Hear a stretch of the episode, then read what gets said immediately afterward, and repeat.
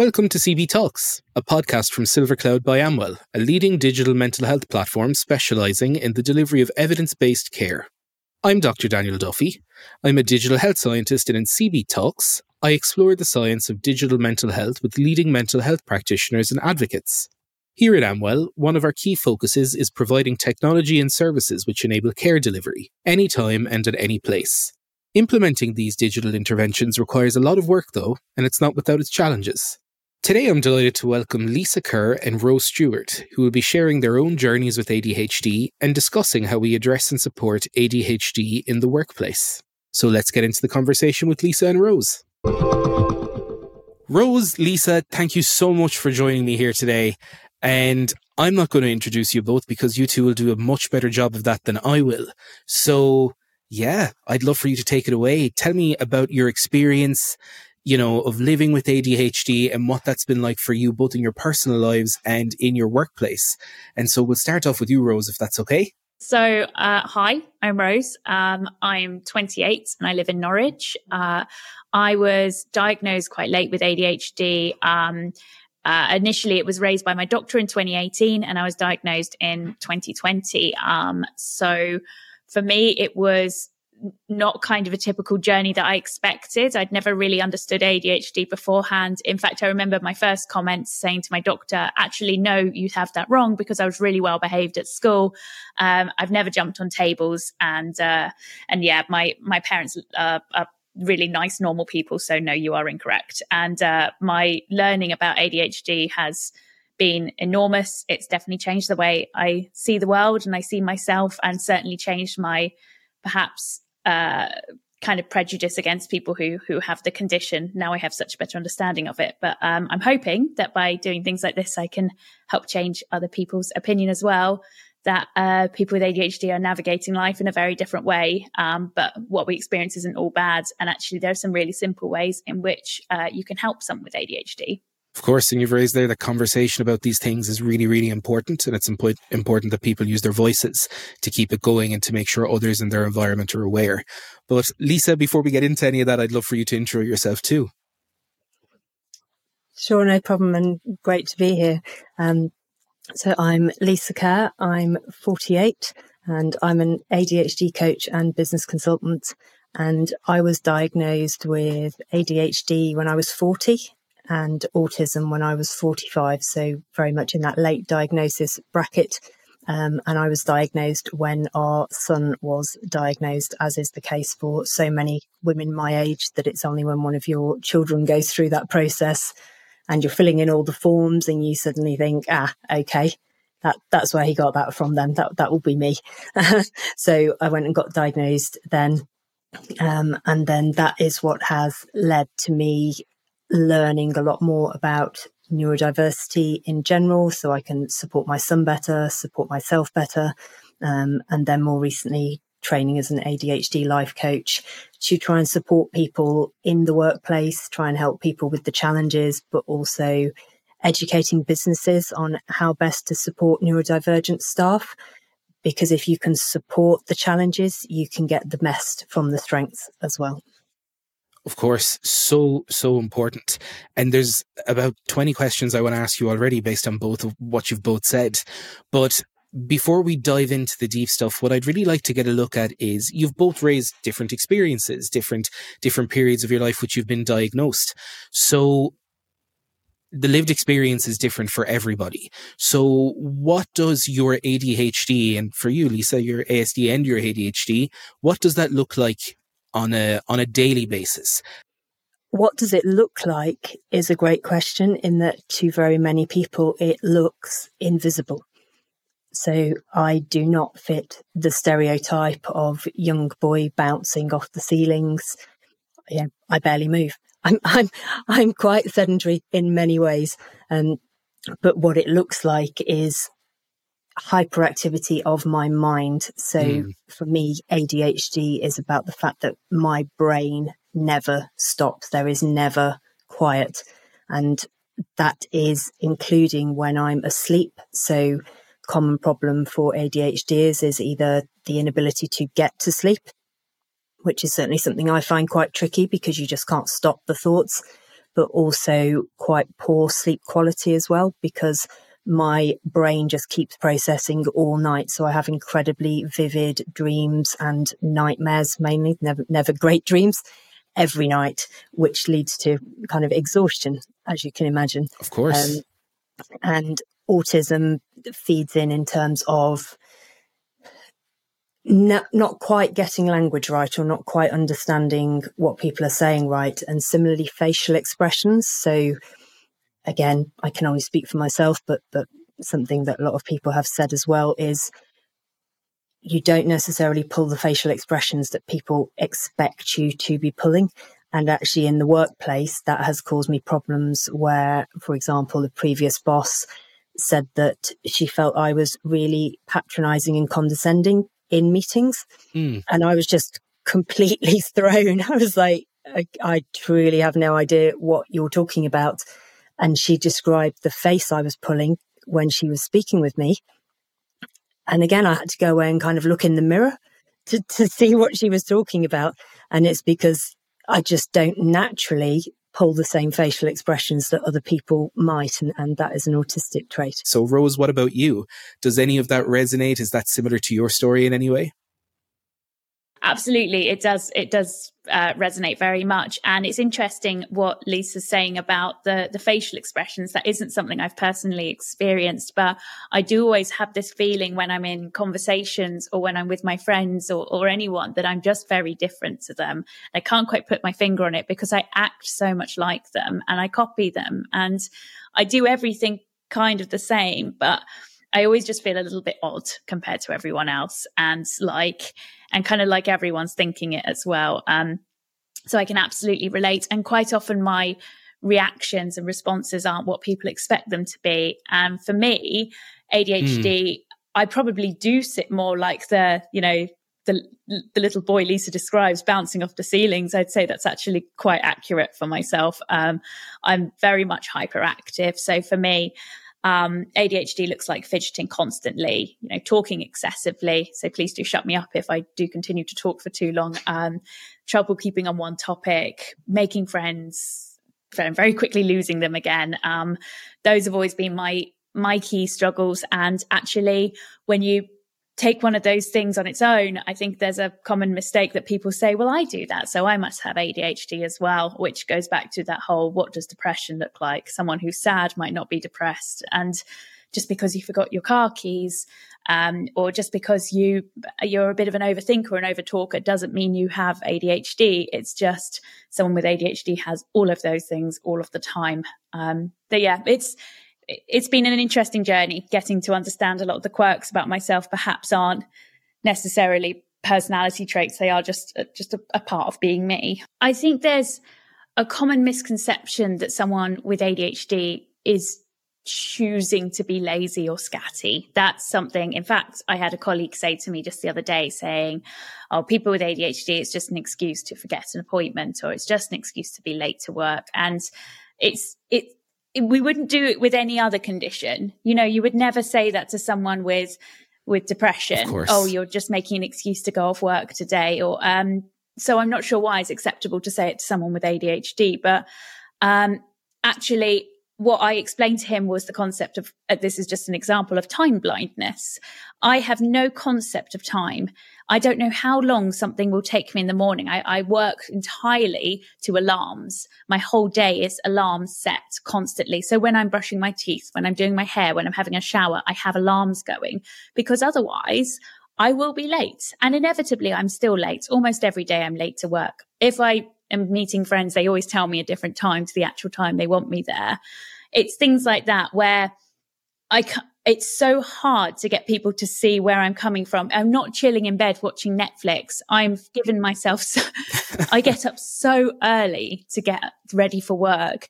I just lose track of time. And, um, the other place it it really hits me is feeling overwhelmed. I'd say that's probably the area I feel it most in my life. Um, and an example of that was when I was on holiday and we had someone looking after our pet dogs, and she'd run out dog food, and she messaged me saying, "Can you you know, I needed to order more dog food. And I couldn't because I had no signal. And a rational person would think, oh, I'll just order some when I get to the hotel. Or, I mean, I was in hysterics. Mm. I had to stop the car because I was so upset about the fact I couldn't do it then and there. And I felt completely overwhelmed by this responsibility to get dog food for my dog. That's not a normal reaction.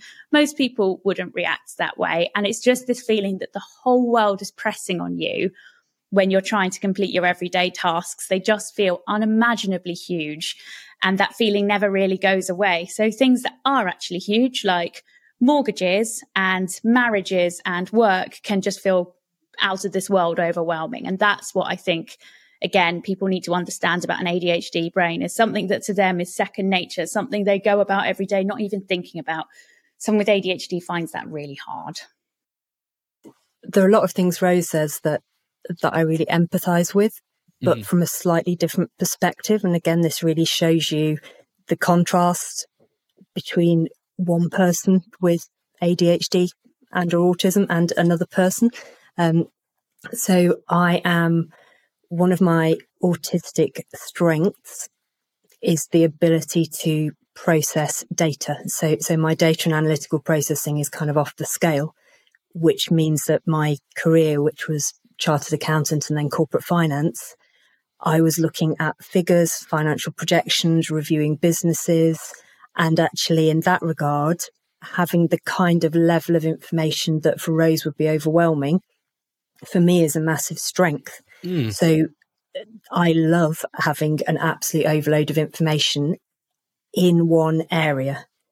But that would then lead me into hyper focus on that. So where I have that kind of poor time management would be I'll be so focused on something and so into that detail that I could lose four or five hours at a computer I will forget to drink. I will forget to go to the bathroom. I even forget to blink. I actually have to have eye drops now because I get sore eyes wow. because I literally forget to blink when I'm just in total hyper focus mode.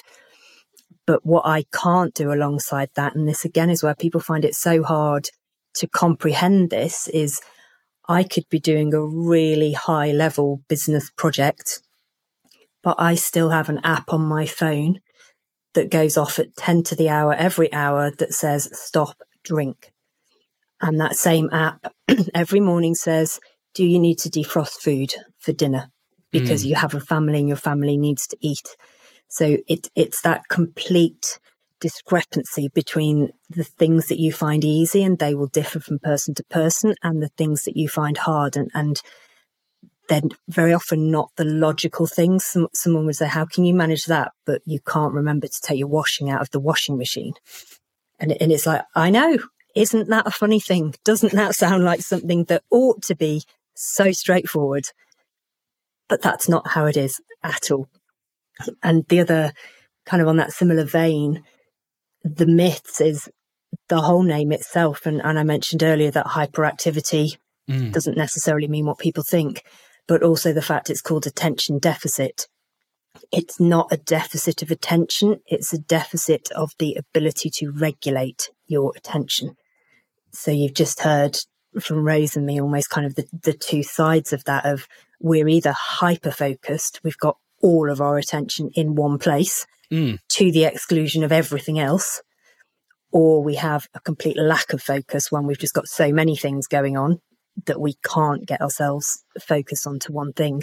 And for me, the biggest thing when I told people I had ADHD was they just said, but you can't have, you've got such an amazing attention to detail. You do mm. due diligence as a living. And I said, I know that's because of autism and ADHD. That's why I'm so good at them, but it's why I'm so bad at other things. I know myself from friends and colleagues who have ADHD and from some who are still waiting to get diagnosed that diagnosis is massive, uh, even in Ireland. And I know in the NHS, massive waiting lists, years, months. And when we think about, you know, people making light of ADHD and saying, oh, I'm all over the place, that kind of, you know, takes away a bit of the importance of actually getting to a diagnosis of ADHD. So for both of you, how important was your diagnosis in progressing forward? For me, it was really, really important. Um, for a number of reasons, both ADHD and then autism. Um, one of the big traits of, of ADHD and autism is rejection sensitive dysphoria and also imposter syndrome. Mm. And they are two things that for me are really, really big challenges. So having a formal diagnosis is actually just so I feel like I'm not being a fraud. And that, even though when I looked into the conditions, it was so obvious in both cases that, that I had them, even though I really hadn't known that until it was kind of raised and until I, I went for that diagnosis. So I would have been amazed had I not got the formal diagnosis. But in my head, I was still thinking, I might not have though. I could be just making this all up because mm. I've hmm. just read some books and I'm good at reading books. So I've read the books and I've kind of projected these symptoms onto myself. So it was firstly the peace of mind and knowing that once you know what the conditions are, you can look into it, you can understand it more, you can understand how to support yourself better. But also just that thing of kind of going, yes, I didn't just make it up. It, it's real and, and people can't kind of say, oh, she's just, she's just saying that. What was the catalyst point to seeking diagnosis? You had mentioned that your son, you know, that, that kind of, it went, your, your diagnosis kind of went hand in hand together, but would you mind just maybe sharing that with us if that's okay?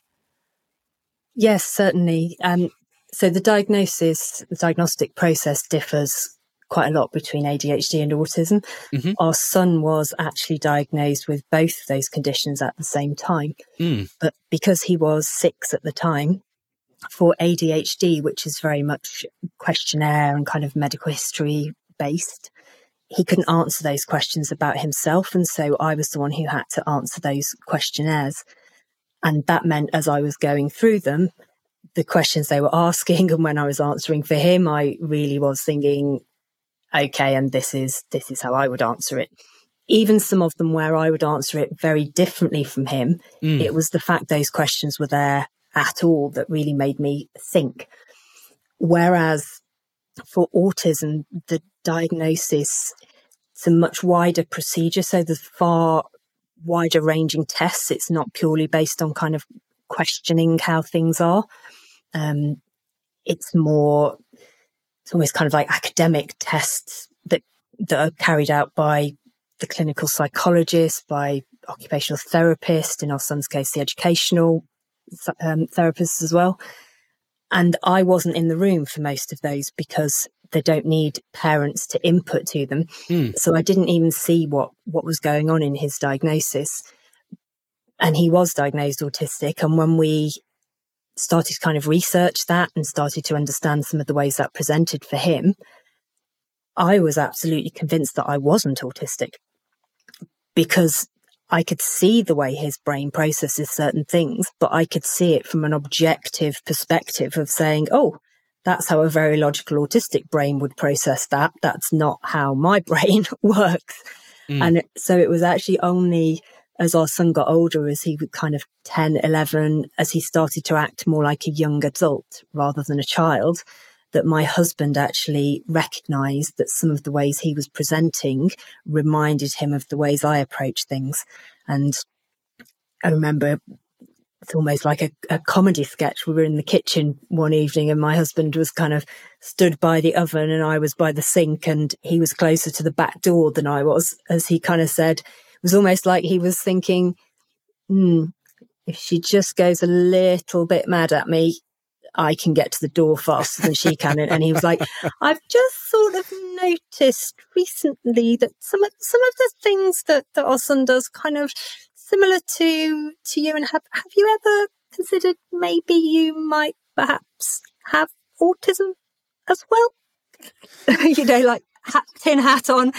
And, and I think I was just ready ready to hear it at that time. And I said, I've, I've never considered it because as I said, I genuinely thought I really didn't have it, having considered it those few years earlier. And I said, but I'll look into it. And then Rose, turning it over to you.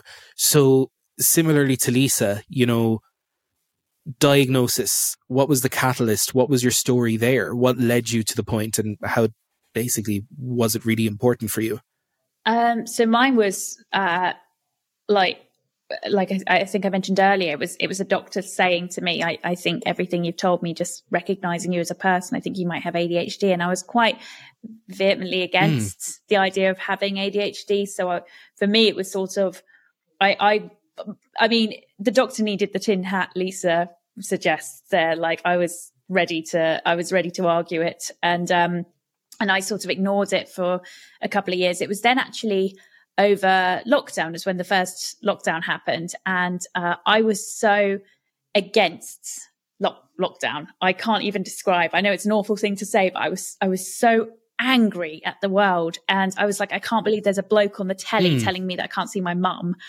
And uh, it's when I started doing, I was put on furlough, so I had nothing to do. And I started looking into it. And the first thing that came up was um, ODD, which is oppositional defiance disorder, which is where basically someone tells you mm. that you shouldn't do something and you uh, that you kind of feel like you should, and you just you just hate being told what to do. And I thought, oh, actually, yes, this is this is very me. Um, because even though I was a rule follower at school, it wasn't because I respected the rules. It's because I don't like confrontation particularly. But if someone tells me not to do mm. something, or if someone ticks me off for something, I, I, I feel a particular level of dislike towards them. And actually, I thought maybe my reactions to this pandemic are a bit over the top. And that's when I sought out a diagnosis.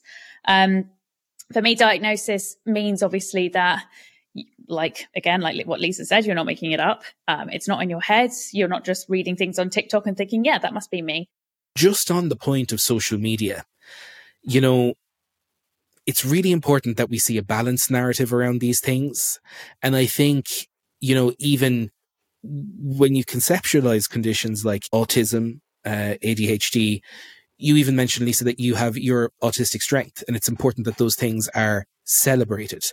But in regards to that balanced narrative, why is this such an important thing when it comes to discourse around ADHD? Funny enough, this is something I, I, I mentioned when I was first contacted by your colleagues is I feel like we, there needs to be a gentle balance about the, the positives of having ADHD, but also the, the negatives that come with it. Um, I see a lot of things at the moment about ADHD being a superpower. Um, it's it's a really mm. common catchphrase at the moment. Oh, I have ADHD. My brain is different, but it's my superpower. And I'm like, I have ADHD, and it's a pain in the ass. I find it. I think it's a nightmare personally. I'd get. I would. I would. I get rid of it tomorrow? Probably yes. But um, but I think balance, like you say, is so important. And the rise of people talking about mental health on social media has also seen a lot of people sharing very openly their experiences, uh, which on the one hand, I think is brilliant. I think it's important for people to see inside the mind of others. Um, when we see it, we can start to empathize with it. But on the other hand, mm. it does open up to two dangers. Well, number one being, as Lisa mentioned, people self-diagnosing after seeing, you know, someone forgot to drop their kids off at school and they think, oh, I did that once. So, okay, great. You must have ADHD. And the other is uh, kind of putting these high expectations on people with ADHD. You know, just because we hyper focus on some things doesn't mean we hyper focus on everything and not all of the time. Mm. Um, it's frankly hyper focus shifts I find really hard because, and it's also very hard on the people around me because for one week nothing will matter more than my job. And the next, nothing will matter more than my partner. And then it will swap again. And so my job, my boss is left feeling like, wow, what just happened? We had Rose working stupid hours last week. And then this week she doesn't seem to have that same level of interest. And then the following week, my partner feels bereft because he's like, my God, she organized a date night every night last week and now she's ignoring me. Like overwhelming. completely. It's very hard on the people around you. so, uh, so that's where I've, I've tried to, um, I've, I've, tried to manage people's expectations of my condition. Uh, it's it's if you can make light and humor of something, that's always a good thing. But that that doesn't mean that uh, the person's not going through quite a difficult time at the other end. And I think it's important. Social media shows a balance. I have lots of thoughts on, on all of that. Um, so I I think social media is a blessing and a curse. There will be a lot of people who have recognized that they need to get a diagnosis off the back of information on social mm. media. There's also a lot of misinformation on social media. Um, I don't personally use TikTok. There's only so many social media channels I can cope with, but there was um, for example, a Canadian research study carried out last year um, where they analysed the 100 most popular ADHD videos on TikTok, mm. and they found that um, 52% of them were misleading. 27% were based on people's personal experience, so clearly shouldn't be generalized, but were being used in a way that implied the generalization. Mm. And only 22% of them were actually useful. So that, that's quite a stark statistic. And similarly, I do go onto Instagram and, and there are a lot of people producing ADHD content on Instagram. Mm. Some of it is really helpful, but I also find that it's almost like it's turning it into a joke of I was every day is just that, video yeah. after video of people get pulling a face going, Oh, when I left all the kitchen cupboards open. Oh, I forgot an appointment. Oh, this, I'm, I'm like, when did it just turn into a comedy yeah. topic? so for, for me personally, my main platform, because I'm in the business world, is LinkedIn. And I do find there's a much better debate on LinkedIn because it's more kind of long form content. Mm. So people tend to have more discussion about ADHD and about neurodiversity in general. Um, but you do also have the fact that the algorithms are a thing. So the only way people's content will trend is if they are putting those headline grabbing, you know, 10 top myths about this or one amazing thing you can do to cure your ADHD. And, and you think, I understand why they're doing it. They're doing it because they want their post to be the one that people see, but it's just unhelpful. It, it, it turns it into kind of a, an entertainment topic rather than a disability. Yeah, it's it's as you said, it's making light of something that people have to learn how to manage. And before it's managed, it can be quite disruptive. And, you know, just as you were talking, that was the one thing that was coming into my head that oftentimes it pops up on my feed that the exact same thing that you said. Oh, isn't it so funny that I left all the cupboards open, that I left the gas on? No, actually, it's, it's, that, that could be potentially dangerous, but the funny music you're putting behind the video makes it seem somewhat comedic. And you even see that in regards to, you know, common mental health conditions, uh, you know, people not knowing where to reach out to find up to date and accurate information about how they can get treatment, about how they can access primary care psychology, all of those sorts of things. And I think that almost goes on to like the wider discussion of, you know, how do we I, I, for one, think it's really important to continue talking about these things, to present that there is a balanced narrative out there, that, you know, this is something that people have to learn to live with. Um, it's not all funny. It's not all roses. Sure, there are, there are positives, but to present a balanced narrative. But how do we, how do we continue to fight stuff like that? I know for me, for the thing that would help me the most would be to crack that stigma. I, I mean, that would just make mm. an enormous help. And I think part of that needs to be the stopping of people self diagnosing. And I appreciate a lot of people don't have access to, or, or are on long ass waiting lists and it's sad but it's one of those things you know you would never diagnose yourself with something else. Panic attacks has been talked about so much it's become something that's very recognized very normalized. People listen to you when you say you have have a panic attack people care they know what to do. When you say you have adhd i am and i imagine i don't know if it's the case i imagine it's similar for autism the response is incredibly different. There's a lot of oh, I know so and so has that, oh, I'm a little bit that. And it's it's so frustrating. Going back to what we were talking about previously, how can we build that knowledge in the general population of, you know, this is accurate, up to date health information that you can reflect on and that you can think on. And perhaps it's the maybe the negatives in social media that are creating these thoughts and beliefs in people. And uh, I know the three of us aren't going to solve it right here, but Lisa, I'd be interested to know what you, you'd think as well the we're all on the spectrum somewhere comment. Um, I recognize that very often when people say that, they're saying it with the best of intentions. Mm-hmm. They're actually trying to be kind of almost as if they're saying, Oh, don't worry. We're all on the spectrum somewhere, aren't we? As, as if it's okay. Don't worry. It's, it's, I, I'll forgive you for having autism or ADHD because we're all on the spectrum somewhere, aren't we?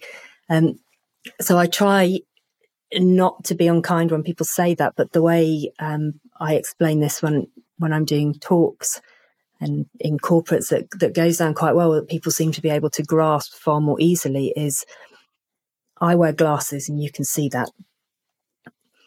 Some of you may be wearing contact lenses. I can't see that. Some of you may, some of you may not be. Some of you simply won't be because you can see without them. We're not all on the visually impaired spectrum. Some of us are, some of us aren't. Those of us who are will have glasses or contact lenses and we will have those made to the prescription that we need in the same way that each of us who is on the neurodivergent spectrum, and I use that term very specifically. So if we are neurodivergent, we are on the spectrum of neurodivergence and we will each be different in the same way that my prescription will be different from everyone else's. Neurodiversity is the umbrella term that includes everyone. Neurodiversity is the range of neurotypes across the whole population. So that includes neurotypical people. So we are all on the range of neurodiversity, but we're not all neurodivergent. And because the terms are so interchanged, mm. I think it's understandable why people get confused and it's understandable why people say it trying to be kind. But actually, it's anything but because it takes away the fact that we are living with debilitating conditions. And yes, there are the strengths, but you only get mm. to harness those strengths. And I I must say, not everyone has strengths, so you cannot assume that everyone. Of course. And I certainly don't call them superpowers for, for that very reason.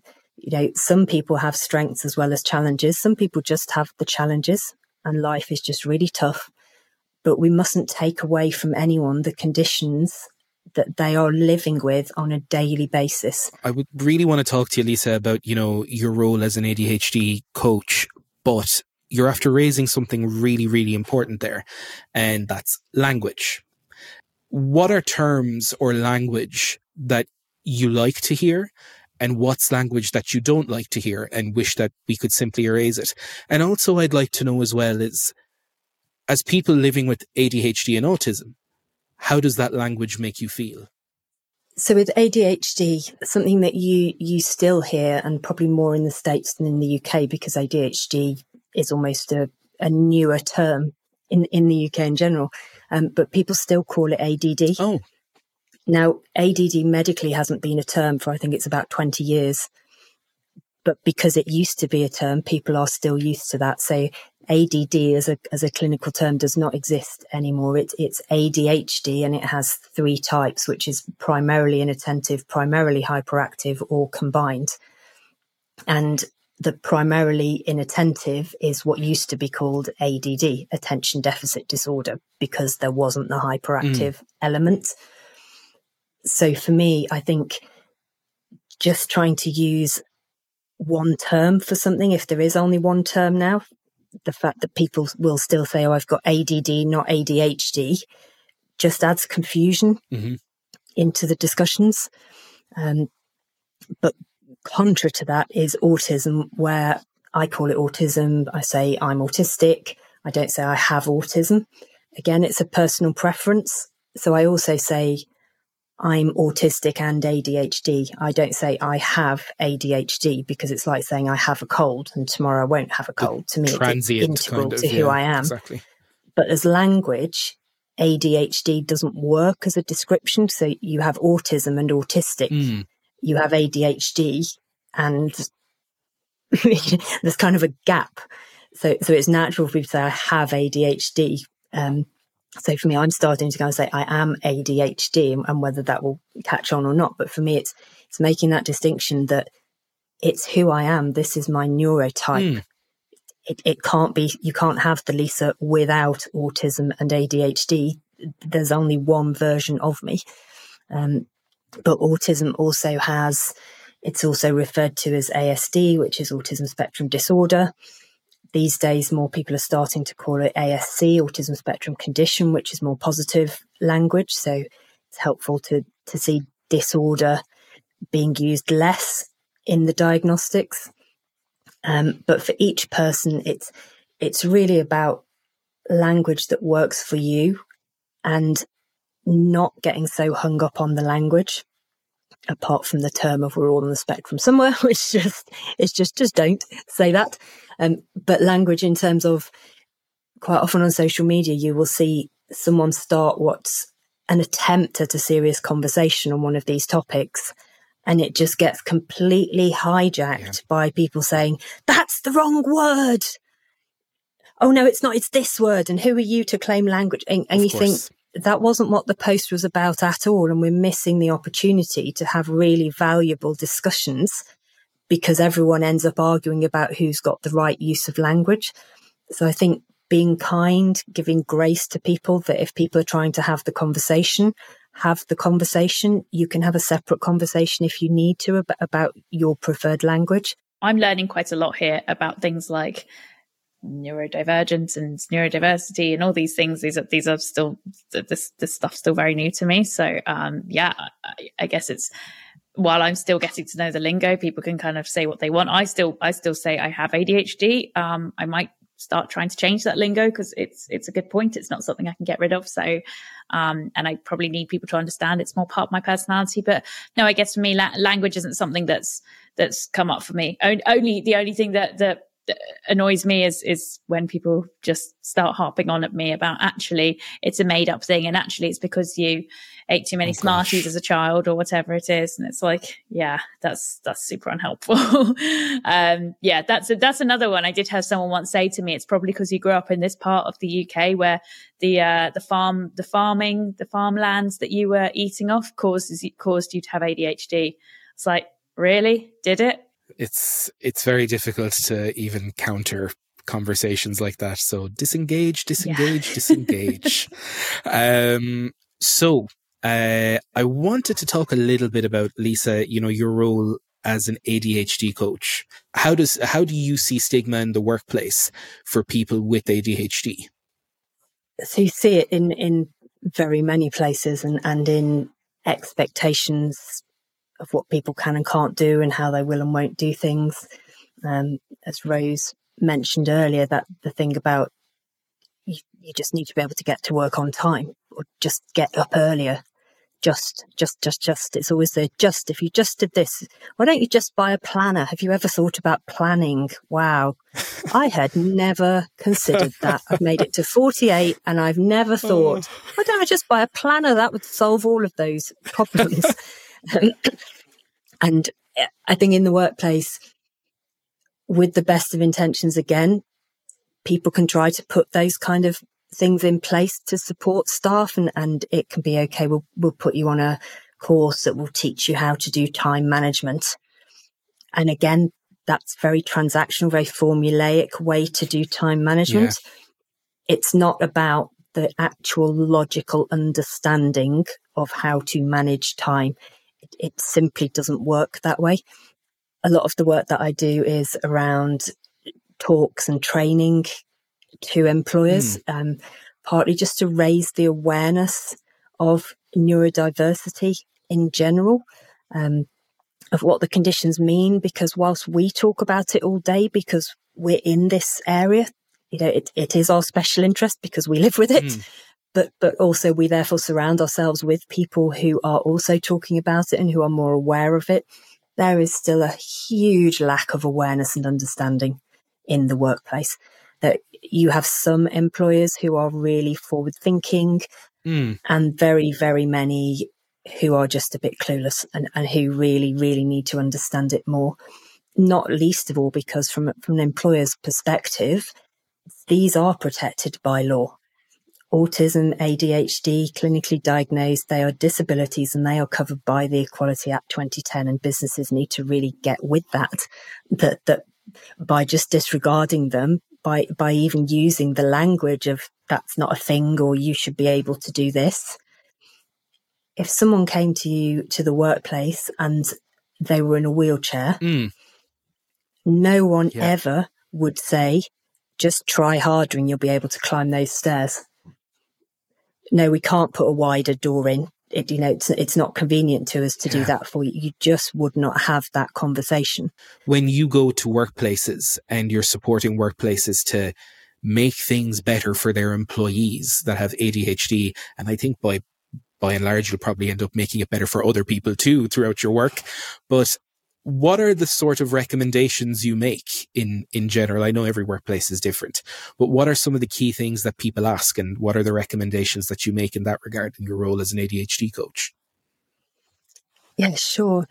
Um, as you say everyone is different but you're also correct that putting in place some of these adjustments for people is beneficial to very many people. Yes. it's, it's and it's looking at the workplace as a whole and looking at your workforce as a whole. Um, some of the things are really straightforward, but also don't spring to mind. And something that that I learned long before I had my diagnosis was simple things like where do people want to sit? Mm. And that sounds really obvious, but because I started off in audit, we would be off and about at clients the whole time. And then when we came back into the office, we would just have one massive table for all the trainees and we'd all sit around this table. And then the managers, as you got more senior, you got to sit at kind of the actual desks. And then the more senior you were, the closer to a window you could sit because they were the better desks. And I always wanted to sit in a corner and with my back against a wall. Mm. And I still do that to this day. That would even in, in restaurants, wherever we go, my preference would always be a corner if possible, and if not, at least with my back against a wall. And I now recognize that's because I have sensory processing issues, and that if I've got sounds behind me, I cannot focus on what you're saying because my brain just cannot zone out all of those things. It's trying to listen to everything all at once. And so, and also, I need that visual awareness. I don't like to feel that people might be behind me they also might not be, but it causes me anxiety wondering if someone is behind me. And again, it's not because I had anything on my screen. People think, oh, are you on Amazon shopping all day? You know, not at all. I was just doing my work, but, but just that thought that, that I might not know that someone is there looking over my shoulder. Open plan offices can be a bit of a nightmare mm-hmm. for people with autism and ADHD, either because of the number of distractions, but also um, particularly for autism, people like to have kind of the control. They like to know what the environment's going to be like. So the idea that each day you don't know where you're sitting and you've got to get all your things out again and you've got to adjust everything again, that can just send you into complete sensory overload. So that recognition of saying, even if you've got hot desks in an office, you might say, but actually for a certain number of people, they just need a static desk. Mm. They need to know where they are. They need their things there. They need to know that one day they won't be too hot and the next day they won't be sat under an air conditioner that's going to just make them cold, make them uncomfortable.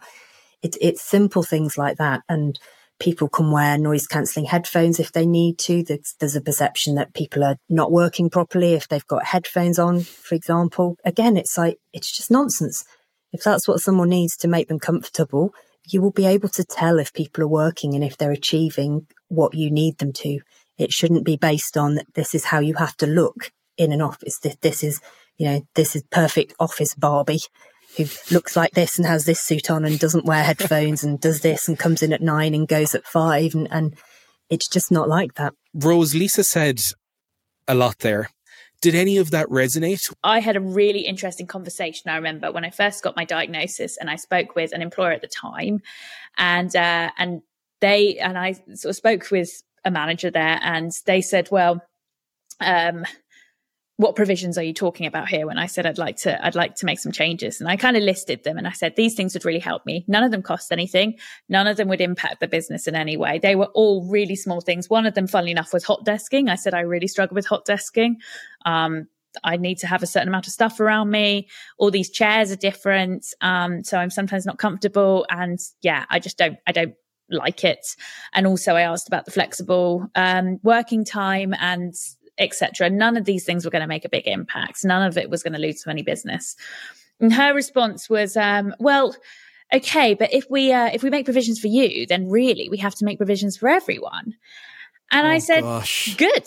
That's great. Why don't you speak to everyone and ask them what they want? After that, it was so much easier because the changes were made. We all got our own desks. Everyone was happier. And there were other things put in place as well, which was like the flexible start and finish times. And for me, I came in early and finished early. Um, and sometimes I'd do the opposite. And uh, if you just talk to your employees, they'll tell you what they want. And sometimes you won't be able to accommodate. And that's the case with people with disabilities and not. At the end of the day, there's some things that you physically can't change. And I was going to come back on that, that a similar point actually when, when Ray said about you ask for something, I say, oh, if we give you that, everyone will want it or we'll have to give that to everyone.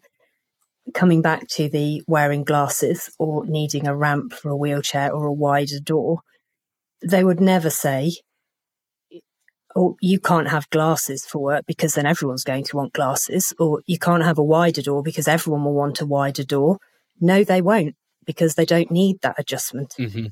So the fact that it's even perceived that the adjustments that we ask for are somehow things that it's almost like they're seen as perks rather than adjustment, or everyone will want that. That's a special mm-hmm. perk. No, it's a considered adjustment to support a disability. And everyone won't want it. Some people might want it, but not for a valid reason, not, not to support them, but because they think, oh, that sounds nice.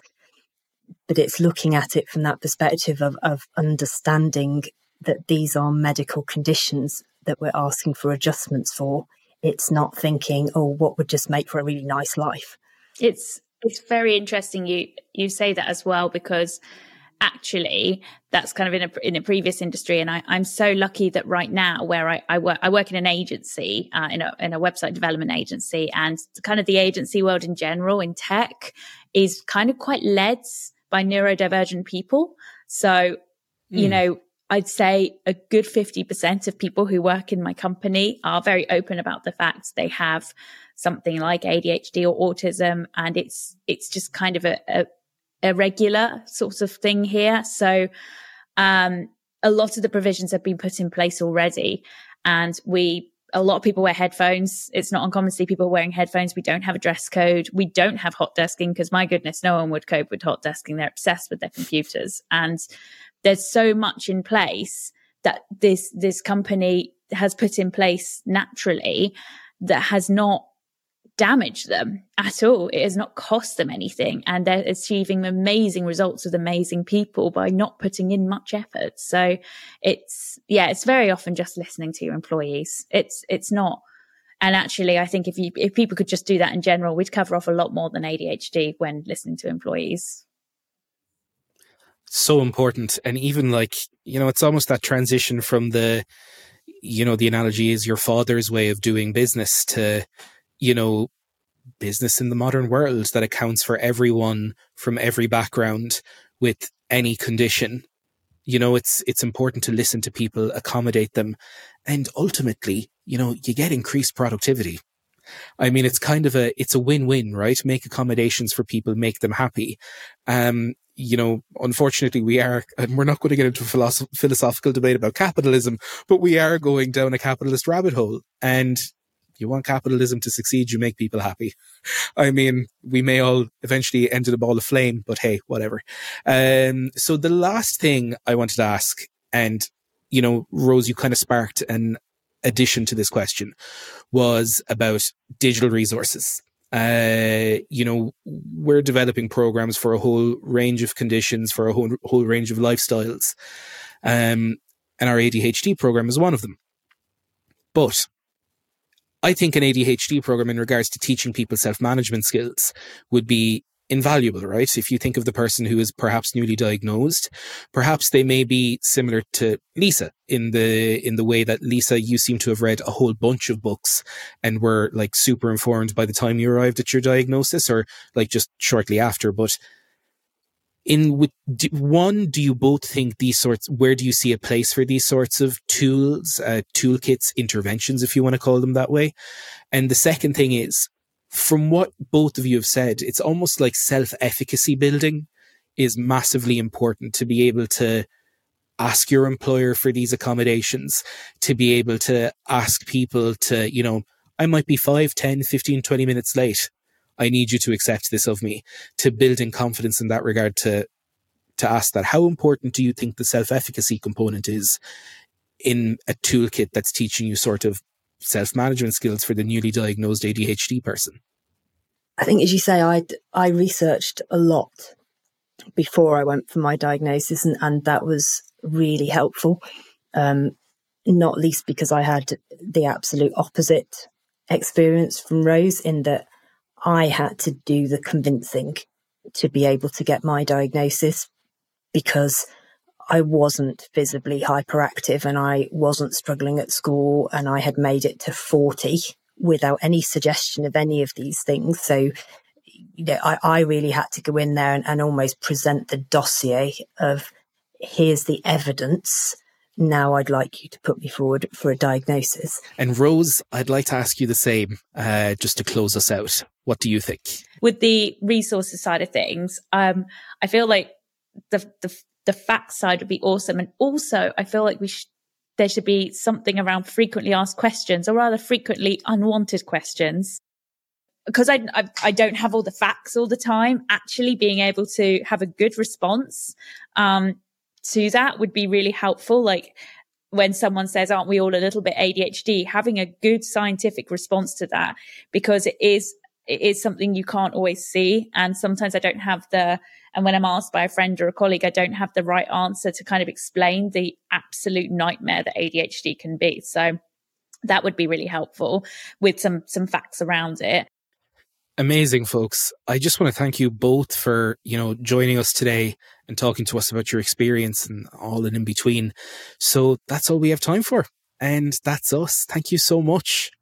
Thank you, Dan. It's been real fun. Thank you. Silvercloud by Amwell has launched a program to support people with ADHD over the age of 16. The program has been designed to support people to better manage their diagnosis using cognitive behavioral therapy. The program will guide and support people to improve their organization, attention, problem solving, and better understand their thoughts, feelings, and behaviors. We also have other programs around neurodiversity, including supporting a child with ADHD, and are working to create more programs to support people with autism. You can listen back to all the previous episodes of CB Talks online. Feel free to rate and review to help others discover it too. Thank you and goodbye.